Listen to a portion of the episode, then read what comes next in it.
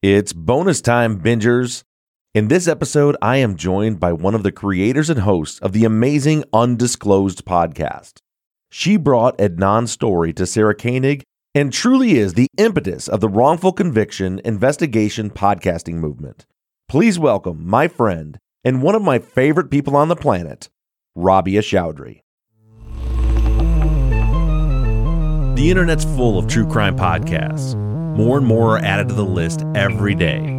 Figuring out where to start or where to go next can be overwhelming. But have no fear, I'm here to help. I'm Bob Ruff, and this is the place to find your next true crime binge.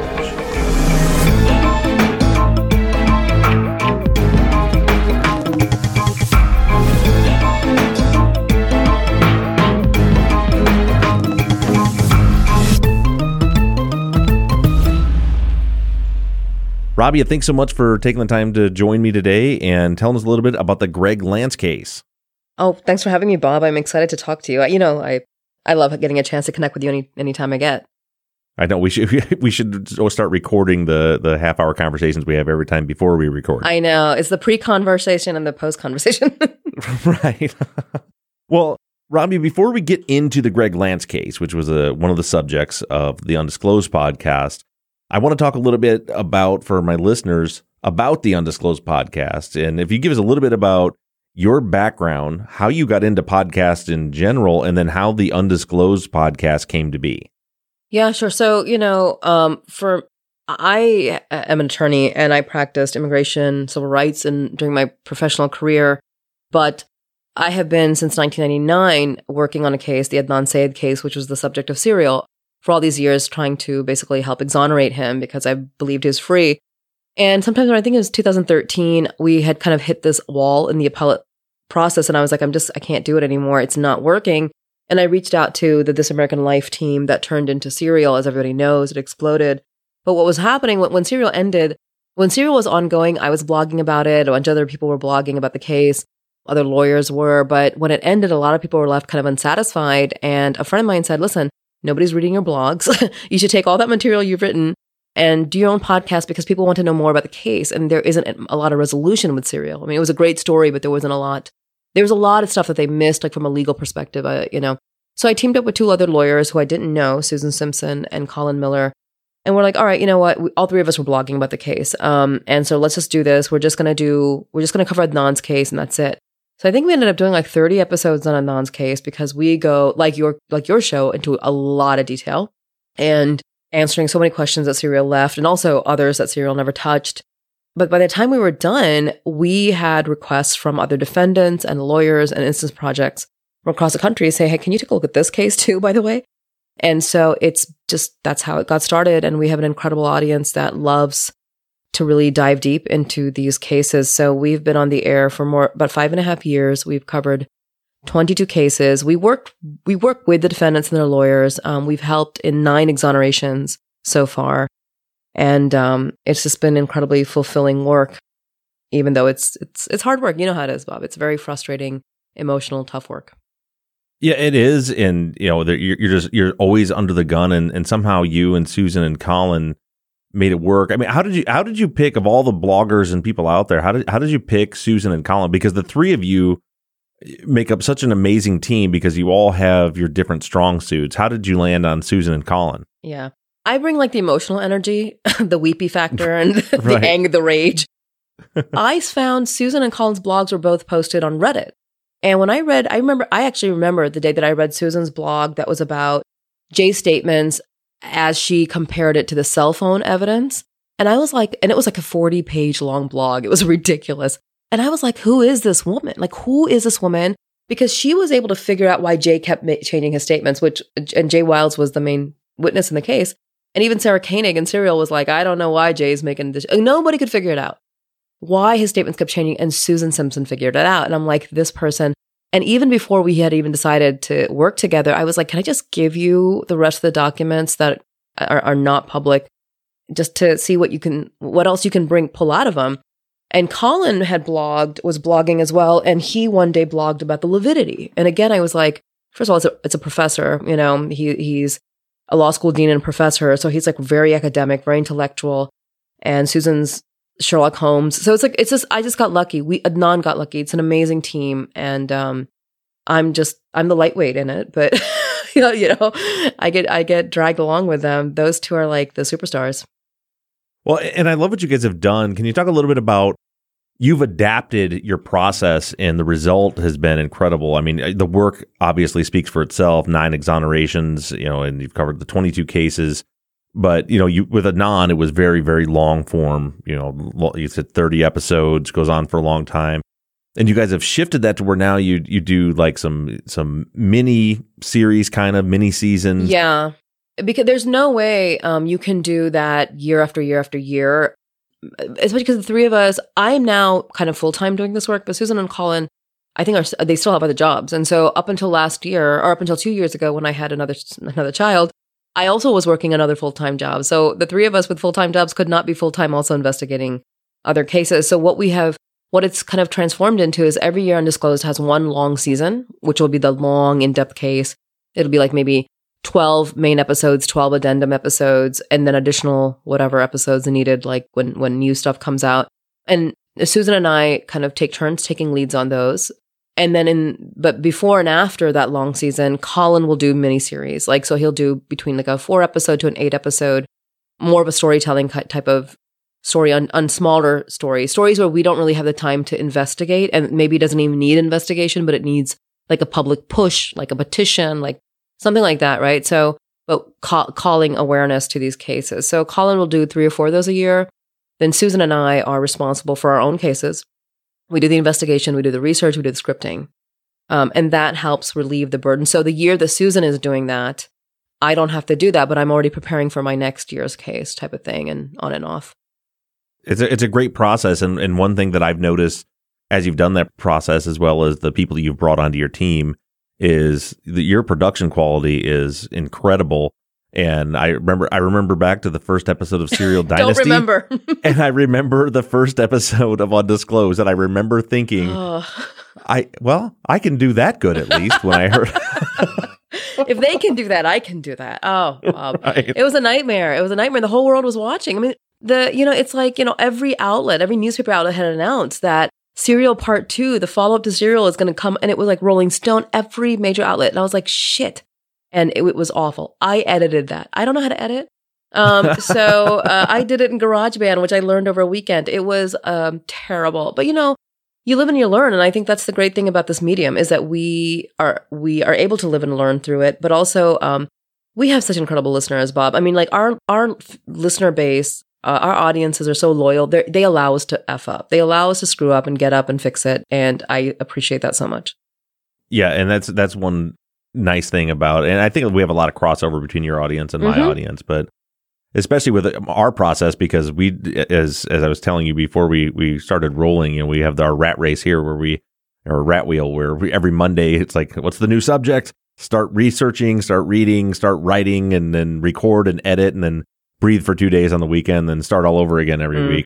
Uh, and that that process definitely results in a lot of mistakes, and, and our audience is is very forgiving of that too. Yeah, yeah, you get stuff wrong, you get facts wrong sometimes. You got to make mm-hmm. correction. That's okay. I mean, we're all you know, it's just that's life.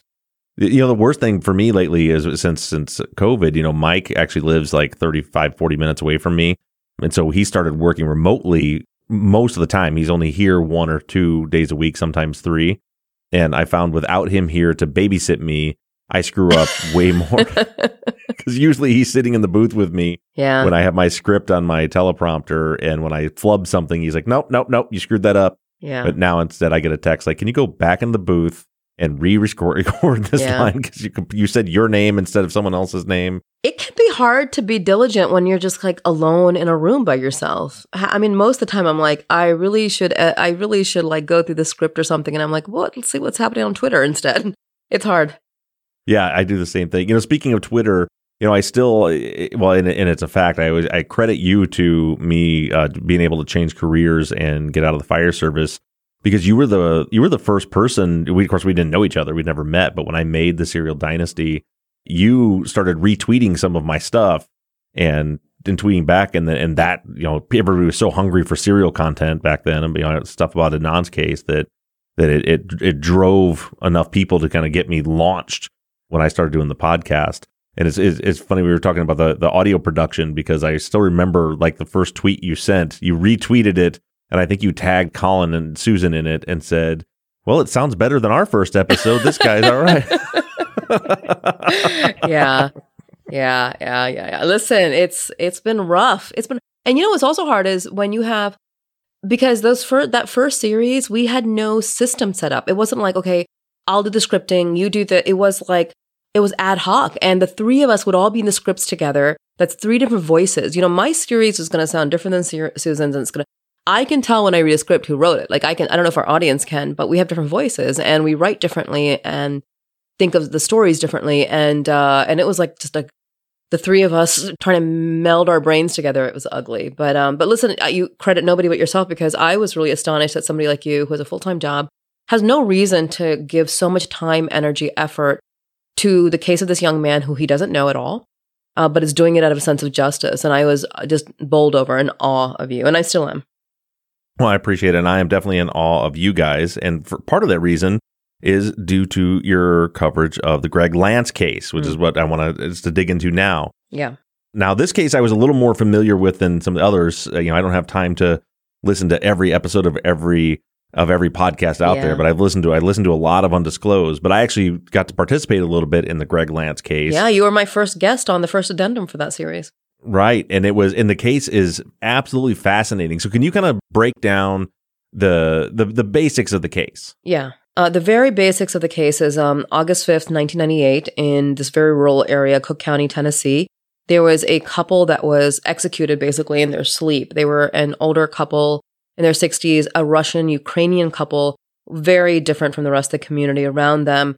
Um, Victor and Alla Kolesnikow. And uh, Victor had been, the reason they were out there was he was a nuclear scientist and he'd been working on, I guess, nuclear, nobody exactly knows what, but nuclear stuff out in that region. And he then he kind of became a slumlord. He just started like I don't know, buying up all these really broken down properties and selling them to people and then evicting them. It was not he wasn't didn't have a great reputation. And yeah, he was murdered this night. He, it was like in the middle of the night, and then his house was set on fire. Everything was set on fire, and by the time the you know the authorities got there, I think the house had already it was like a blaze, and they couldn't recover a whole lot. And this is like around 3 a.m. By like 7 a.m., they had their suspect, and that suspect was Greg Lance, who happened to be one of the people who had bought a property from Victor and Alla and who they were now trying to foreclose on. So the theory was they're trying to foreclose on him, so he must have done it. Except that at that time they were they were also foreclosing on like a dozen other people, including people who lived right across the street from them, the Horns, uh, a family of very very dangerous people with like I can't even tell you how many murder stories are and and murder convictions are related to that family. So, but nobody ever looked at the Horns. And so that's kind of the sh- long short of it. Greg was arrested for the murder um, the following spring, and he has always maintained his innocence. He had an alibi that night. He was seen on camera at a video store later that night. He went home where he was seen by his wife and a friend. I mean, it's almost impossible for him to have time warped himself to, to commit all that murder, leave no forensic evidence behind, get back in his in bed, and uh, and, and he absolutely didn't do it. And so all these years later, he he's been in prison for over what twenty years now. Now the the victims, uh, you, you said they were foreclosing on on twelve, like you know, a, a dozen or so people. Mm-hmm. They had some shady practices. It, if they I did, understood yeah. it correctly, they would sell people a property on land contract, and then you know, so they would give them a down payment and give them payments, and then and then look for a reason to then foreclose on them, where they would right. get their property back and get to keep the money. Right. They would do things like say you didn't pay the property tax, and the property tax maybe has been due or not been due. And you know, but Craig, uh, Greg was smart. Greg knew how they operated, and from the beginning, he had uh, he already had an attorney. Uh, he was he was a really smart, savvy guy. He was college educated. He uh, he wasn't like a lot of the other people that they were able to take advantage of. And he he was he most people when they got the eviction notice of foreclosure, they would just kind of wrap up and leave. But he was fighting it. He had um he had a bankruptcy lawyer. I mean, he had he had his ducks in a row, and he was absolutely going to keep that property. It was a whole trailer park. And so, what Victor's allegation, uh, as somebody who basically holds the note, uh, the mortgage on that, was that part of the mortgage agreement included that uh, Greg would do make certain uh, improvements on the property, which and that he didn't. And Greg was you know, they were still going through the process and Greg was going to show that he had made these improvements. And so that was, it was an excuse to get the property back, having already gotten a big fat down payment and gotten payments like for a couple of years, right? And now Greg made improvements. The property's worth more and they wanted it back. And they did it over and over again. Well, and the state made it seem like this was a simple, simple case, you Yeah. know, motivated by money. They did him wrong. They were trying to take his property, so he killed him. But it gets far more complicated because of Victor's career in his past. I mean, you, we look at him as this like slumlord, but as you said, he was a nuclear scientist. And what was his background before moving to Tennessee to do whatever secret nuclear work he was doing? Yeah, so they, his his wife and him, they were from the Ukraine, Russia at the time, as part of the Soviet Union at the time. They moved to the United States. He worked in Canada for a while. He was in California then. He worked for the U.S. government under a super secret clearance, and nobody really knew. They, they were just called the foreigners out in Tennessee, and uh, nobody really knew exactly what they were doing out there. And they would try. He would travel a lot to New York. So there were rumors that he was involved in some kind of Russian mafia thing. Maybe it was a Russian mafia hit that maybe the government was trying to keep him silent because he knew nuclear secrets. I mean, there were all kinds of conspiracy theories. At the end of the day, it was nothing so glamorous, though. I mean, we we, we pretty much know what happened to him and who killed him. And but yeah, that that caused a lot of kind of intrigue. They were certainly a really odd couple out in that area. They, you know, but but the thing is that and nobody knew them. Nobody really knew their family and the kid. They had kids, but none of the kids lived in the area, so they were kind of out there by themselves. Yeah, and that you know when you, when you look at the crime scene, which I was doing when I was on your addendum, it looks Yeah. it looks very much like an assassination. You know, the fact that it looks you know so, that somebody came in and shot them both, Yeah. and then burned the house down to burn evidence. It looked very, like a very professional hit almost. Right. So people thought, okay, maybe it's a it was a hit because they it was like uh, they were killed in their in their bedroom. Alla was still in bed. She was in bed on her back, had been shot three times, once I think once or twice through the eyes. So clearly she never even got up. Victor, it looked like was trying to get out of bed. So I'm guessing he was the second victim. He he probably heard the gunshot and rolled out of bed. But he was shot almost immediately, like right by the bed as well, holding onto a bedpost. And then uh, the arson investigators uncovered like this whole trail of gasoline that went through the house and the house was set on fire and a lot of it was burned to bits. And so the question is i mean why would somebody do that if it was just going to be a hit? Uh, but we've also figured out why that happened too why it was actually uh, burned to the ground. But you know but the thing is this happened at night and so the question is how could somebody like we were initially like how could somebody have seen what like how they were how could they even have aimed in the dark right? Until the murder weapon was found and it was a gun a tech 9 that had a flashlight taped to it. And that's how you know the murderers killed them in the dark. Um, i think they just crept in while they were sleeping pointed a flashlight shot her between the eyes and and got victor immediately as well. Right, and, and also I think that the the gun itself is is interesting because that's not a gun that just something someone has laying around the house for self defense. I mean, a Tech Nine is essentially what you know people in our generation would call an Uzi. mm, yeah yeah yeah You know, it, there is it's not a, it's not a common gun. it's, that, it's you know, not a hunting gun it's not a yeah Right. So uh, I want to get into where your investigation led and and who we think did this, but bef- before we do that, so we know why why Greg was a suspect uh, because because he was one of the people's being foreclosed on. But why did they single him out as opposed to the other people? And then how did they build a case that landed him in prison? Well, as far as we know, they literally didn't look at anybody else. They just didn't investigate. And, and this is almost exactly what happened in Adnan's case, um, where, and this is so common, like, uh, cops will get like tunnel vision investigators and they won't look outside of that tunnel because they've got somebody in their, in their sights and that's it. And so there's no evidence in the entire investigative file that they even considered another suspect at all.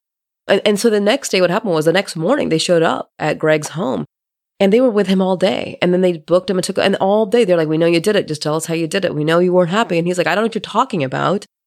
And they just tried to wear him down and wear him down. And he's like, he wouldn't give in. And when they showed up, they're like, you know, can we, you know, look at your stuff? And he's like, yeah, sure. So he didn't object to, and he, like I said, he was a smart guy. He had, he knew, you know, how the law worked, but he was like, go ahead, take my shoes. He let them shave his arms and legs and take hair. He let them collect um, his guns. He's like, take anything you want. I have nothing to hide. Like, I have nothing to do with this. And um, they, I think one, a couple of the reasons they were focused on him was what happened was like in the hours after the murder, the very first person they spoke to was Victor's sister. She was the only relative. She was much older. She was like really elderly who lived in the area. And the only name she was able to provide was she's like, I think it might have been this guy. They have a court case with him that has a hearing date this week. So they had a hearing date that week on Greg's case. And his sister said it. And I think they just went with it. And so, and that was it. And the way they were able to convict him, they could not connect him to the murder weapon. They could not connect. The lab said that one, one hair from his hand was singed. He'd been wearing shorts that night. He, it was on video at this convenience store that night. Nothing else. Like there was, I, and I remember asking you, could somebody have done, put, like, set a fire that huge? It was a big blazing fire. Um, get away with it without any other evidence, like on their shoes, like smoke, gasoline. They found nothing. They found nothing. So the way they were able to do it was they did what they what police often do when they cannot connect a person to a crime is that they look for witnesses that they can coerce, manipulate, and pressure into giving statements. So they were able to do that with a few of the people who worked for Greg. And um, Greg was in the construction business, and he hired a lot of people who, you know, who are like people like who had addiction problems and who were on parole. He was really nice. He would let them stay in his home. And eventually they all kind of just turned against him, but nobody testified that he committed the crime or they had any evidence, but they testified to things like he was really angry at them. He had been asking about how to get a gun, and he had because he he was in the National Guard and also he was applying to be a police officer in a local police station. But and also everybody had guns out there. So um, it was just that kind of insinuation that in front of a jury did it. And then his alibi defense was not presented. And and there was a reason for that. it's because he was with another woman that night and he had a girlfriend, um, fiance at the time. And so that wouldn't have looked good for him either way. hmm But but so the the the other woman would provide an alibi for him. They just didn't want to tarnish his character in front of the jury. Well, there were two things that happened, and this was like really complicated. And I and what happened was they didn't they did not talk to her until about a year. And he had only had like a one like it was he knew her from the National Guard, but they had only been together once that night and they found evidence. They found the, the his like the, the, the booking for the hotel. They found the evidence that he had paid for the room. So they had been together. They had met up that evening around seven or eight. Then they went to a hotel. And then Greg said he left around he left the hotel room around twelve thirty, stopped at a convenience store around one a.m., which is where he's seen on camera, and then he came home. But what happened was when his lawyers went to speak to that woman, which is almost a year after this whole thing took place, she said to them, Oh, he was with me all night. He didn't leave until like maybe 3 or 4 a.m. And Greg said, That's not true. I know I left at 1230. And so there was this like situation where she's probably misremembering because it's been a while. And also they've been drinking that night. But they can't put her on the stand and say that when they have this videotape. I mean, like they, they couldn't reconcile these statements. And Greg was like, I, I, that's just not true. What she's saying is not accurate. So I don't know what to do with that. So they just decided to completely scrap her. Yeah, that's a, that's a tough situation. So so the the entire case of him was was just completely circumstantial. Basically, sounds like they were just trying to prove motive. Did was there any witnesses that they actually saw him there? No, absolutely not. Zero. Nothing. Nothing. Nothing. Not only did there's no witness they saw him there. There's no the the only um they connected him okay, there was one piece of physical evidence that they said connected him to the crime. When the gun was found, it was just this really uh, hokey kind of rig, um, rigged up gun. It had uh, this flashlight taped to it, black duct tape, and then it had this green cord. You know that very common nylon green cord almost all of us have, like laying around the house.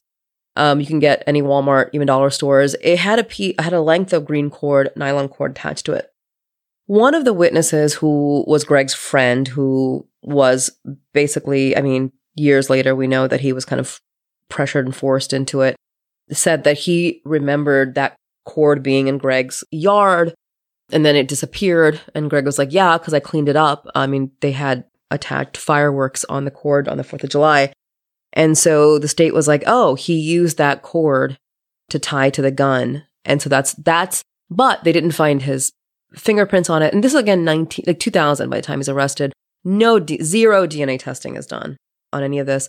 They found two fingerprints on the batteries and the flashlight didn't match him. And the way they operated is they didn't try to match it to anybody else. Did the police have, were there any within the investigative file? Were there any leads that the police were ignoring because they had the tunnel vision on, or did they not even look anywhere else? Well, here's the thing: the file would the file um, didn't reflect any any leads other than like one uh, one officer who that night around the same time as the fire said that he had seen a truck in the area with a couple of guys and it looked suspicious. That went nowhere. It wasn't until years later, actually, really until the podcast aired, and a new witness, not new, he's, we've known, and the family has known that he probably knows something, but he didn't talk until last year, basically told us that he had been there the night of the murder. He had been across the street at the night of the murder at the Horns residence, and um, he knew exactly what happened. He knew uh, who killed uh, the victims, and he said that he himself had gone to the TBI agent, that's the Tennessee Bureau of Investigation agent, and said, I don't know what you're doing investigating this guy, Greg, but you know the horns are responsible. I know. And that the agent said to him, Shut up. Just shut up about this. Nobody's going to believe you. And we already got our guy, and I just need you to shut up. So what happened was over the course of all these years, um, when Greg was locked up, he ended up getting locked up with people who were related to the Horns or knew the Horns and actually knew through the grapevine or because they were there that night. The Horns ran a meth house, so there were people in and out like all night. There were at least four or five other people there that night. And so there was another witness that Greg was incarcerated with who just felt terrible about the whole thing. And uh, he was like, you know, in our interview with him, he was like, Greg's like a church boy. He's like, I can't believe that he's been locked up in here all this time. And Greg's wife was pregnant when he got locked up. And so he missed the birth of his baby. He's never seen her outside of prison, Rebecca.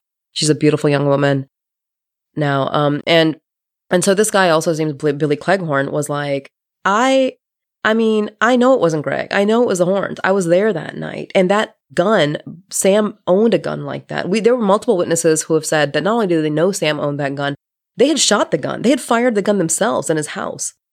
So, yeah, I mean, our main suspects are the horns. We're pretty, we know it's the horn. I mean, like, there's just no two ways about it. And uh, this witness who was there across the street that night, who said that he had told the TBI and told police and they told him to shut up. In the very final episode, we have his audio, which is kind of shocking. Um, the things that he finally admits to. And after the podcast stopped airing, um, he continued to talk. Are you going to be returning to the case with the new information he's provided? Yeah, I've never left the case in terms of like kind of still working with the legal team. When when Greg came to us, he had not had he had not been legally represented in many many years. I mean, it was heartbreaking. He had filed pro se petitions, meaning like he's representing himself and writing hundreds of pages even by hand, and he just didn't have a lawyer. He couldn't afford one for many years.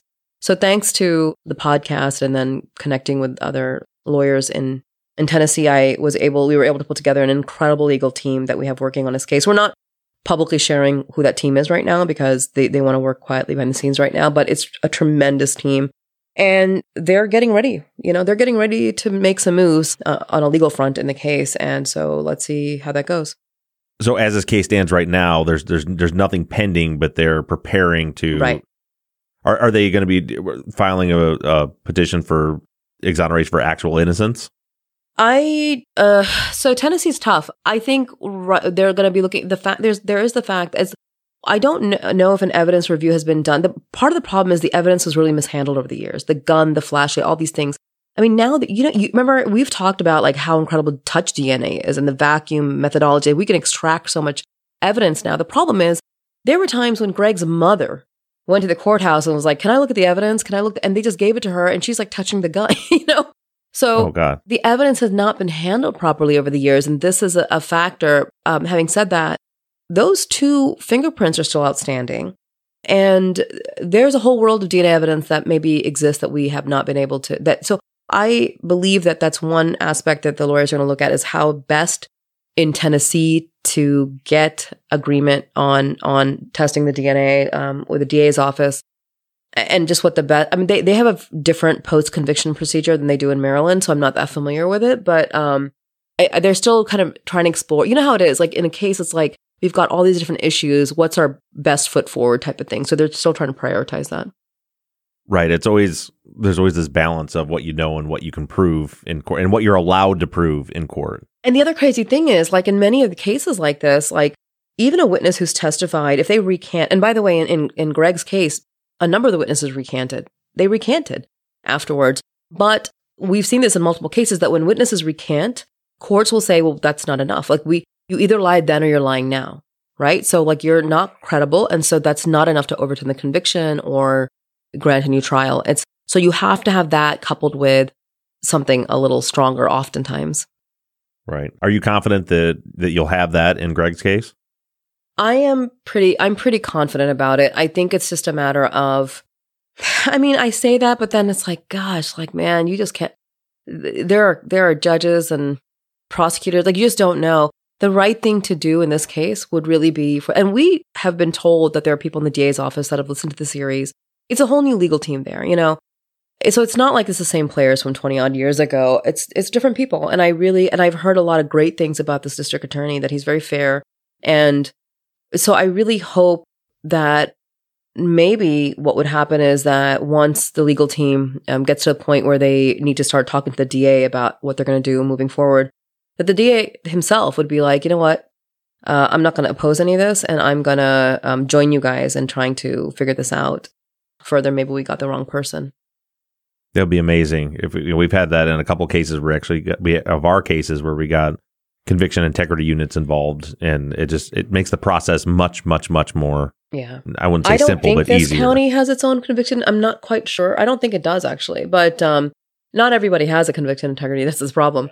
So they might not. But having said that, again, uh, I've heard good things about this DA, and so I think in, in in fairness, if we're able to present the statements of this witness who now is saying, I was there that night and I saw all these different things. And again, all the witnesses connected to the horns don't know Greg. They've never known Greg. Like their worlds were not, never crossed paths. Like Greg's never did drugs. Like it was just completely different worlds. So they have no reason to be lying about this. Not just one, but multiple witnesses, like four or five different ones saying that, oh, we know it was the horns.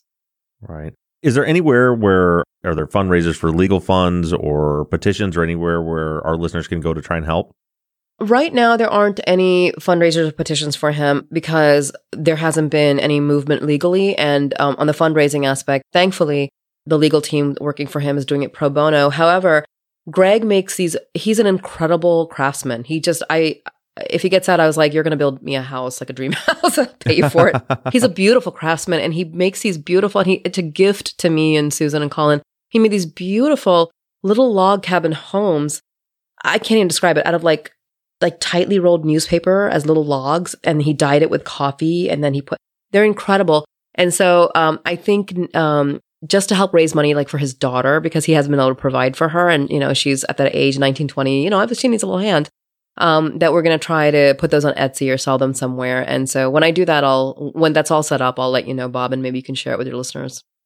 That would be awesome. And for more information on this case, you can go check it out on Undisclosed. What season number was Greg's case? This is like season four, but really, if you go to our website, I mean, it's hard to keep track because we go back and forth, we do updates. But if you go to our website and you just look at basically past cases, you'll find um, the state versus Greg Lance, and that was season four. It was from last fall, like from a year ago. We're about to.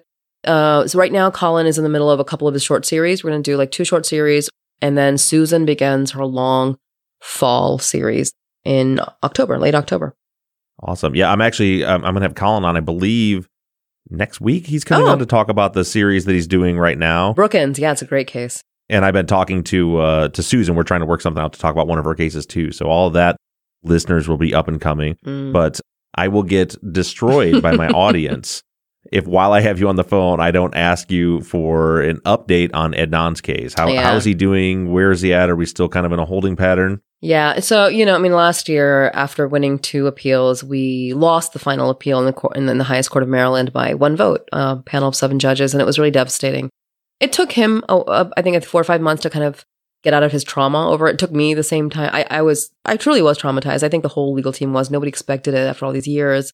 And to lose by one vote is really hard to accept. So we basically just had to take a step back and say, okay, now, now what? Are we going to go to a federal habeas? Are we going to get back in post conviction court? What is the best?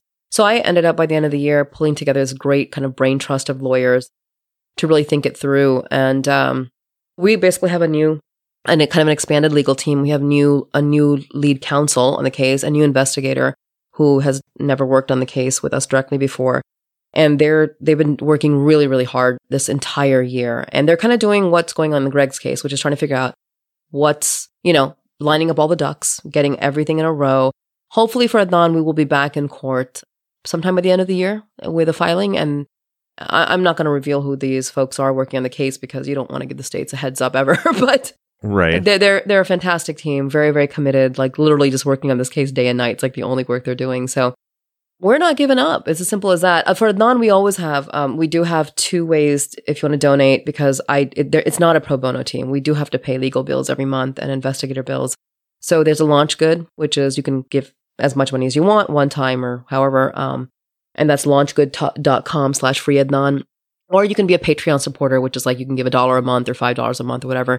And then on the Patreon, it's patreon.com slash free Adnan.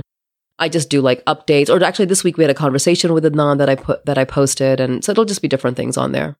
Well, that's awesome. And and how is Adnan doing? Is he kind of regrouped after? Yeah, no, he's doing much better. I'll tell you, you know, the first time I saw him after the appellate loss last year, I didn't I didn't wasn't able to see him for about six weeks. And I think in that matter of time, he had lost like 40 pounds and his beard had gone gray. I mean, I was, because he was in such shock. We were really just preparing for him to come home. But thankfully, he's good now. He is, he's, you know, he's gotten much better. He knows people are still working on the case. He knows nobody's walking away. And uh, he's gained back his weight. he's doing, he's doing good. He's doing well. Well, that's good to know. Well, please let him know that that uh, we send our, our love and prayers for me and and my audience. And I will. And he's definitely not forgotten about. Yeah, no, I definitely will because he's the one that everybody asks me about. I, I once in a while he's he wonders, you know, I I don't think people care about this. I'm like, you don't understand. So many people care about this case every day. Right. Yeah. Well, let let him know that we that we're thinking about him, and also keep us posted on Greg's case. I'm really excited to see where that turns out through the end of the year as the legal team gets working on it. Yeah. Same here. I'll, I'll definitely keep you guys updated. Thank you so much, Bob, for having me and for allowing me to talk about Greg's. I get I get invited to talk about Adnan's case a lot, but I'm really happy to talk about other cases too because uh, all of these cases need attention, as you know. Well, anytime you have a case you want to talk about, you just let me know. I will let you know. All right. Thanks so much. Yep. Thank you.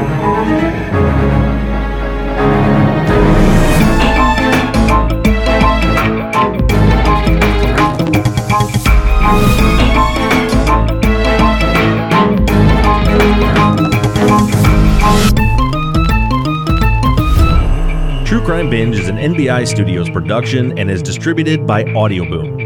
Produced and edited by Mike Bussing. Music and artwork by Shane Yoder of PutThemInASong.com. Our website, TrueCrimeBinge.com, was created by Katie Ross of CreatedInTandem.com. If you're a listener and would like to recommend a future guest or a podcaster that would like to request an interview, you can do so right on our website. And again, that web address is TrueCrimeBinge.com. If you're enjoying the show, please do me a huge favor and take a minute to rate and review us on iTunes or whatever platform you're using to listen. And make sure you give us a follow on social media. We can be found everywhere at True Crime Binge. Thank you so much for listening, and make sure you tune in next Wednesday morning for another podcaster, another case, and another True Crime Binge.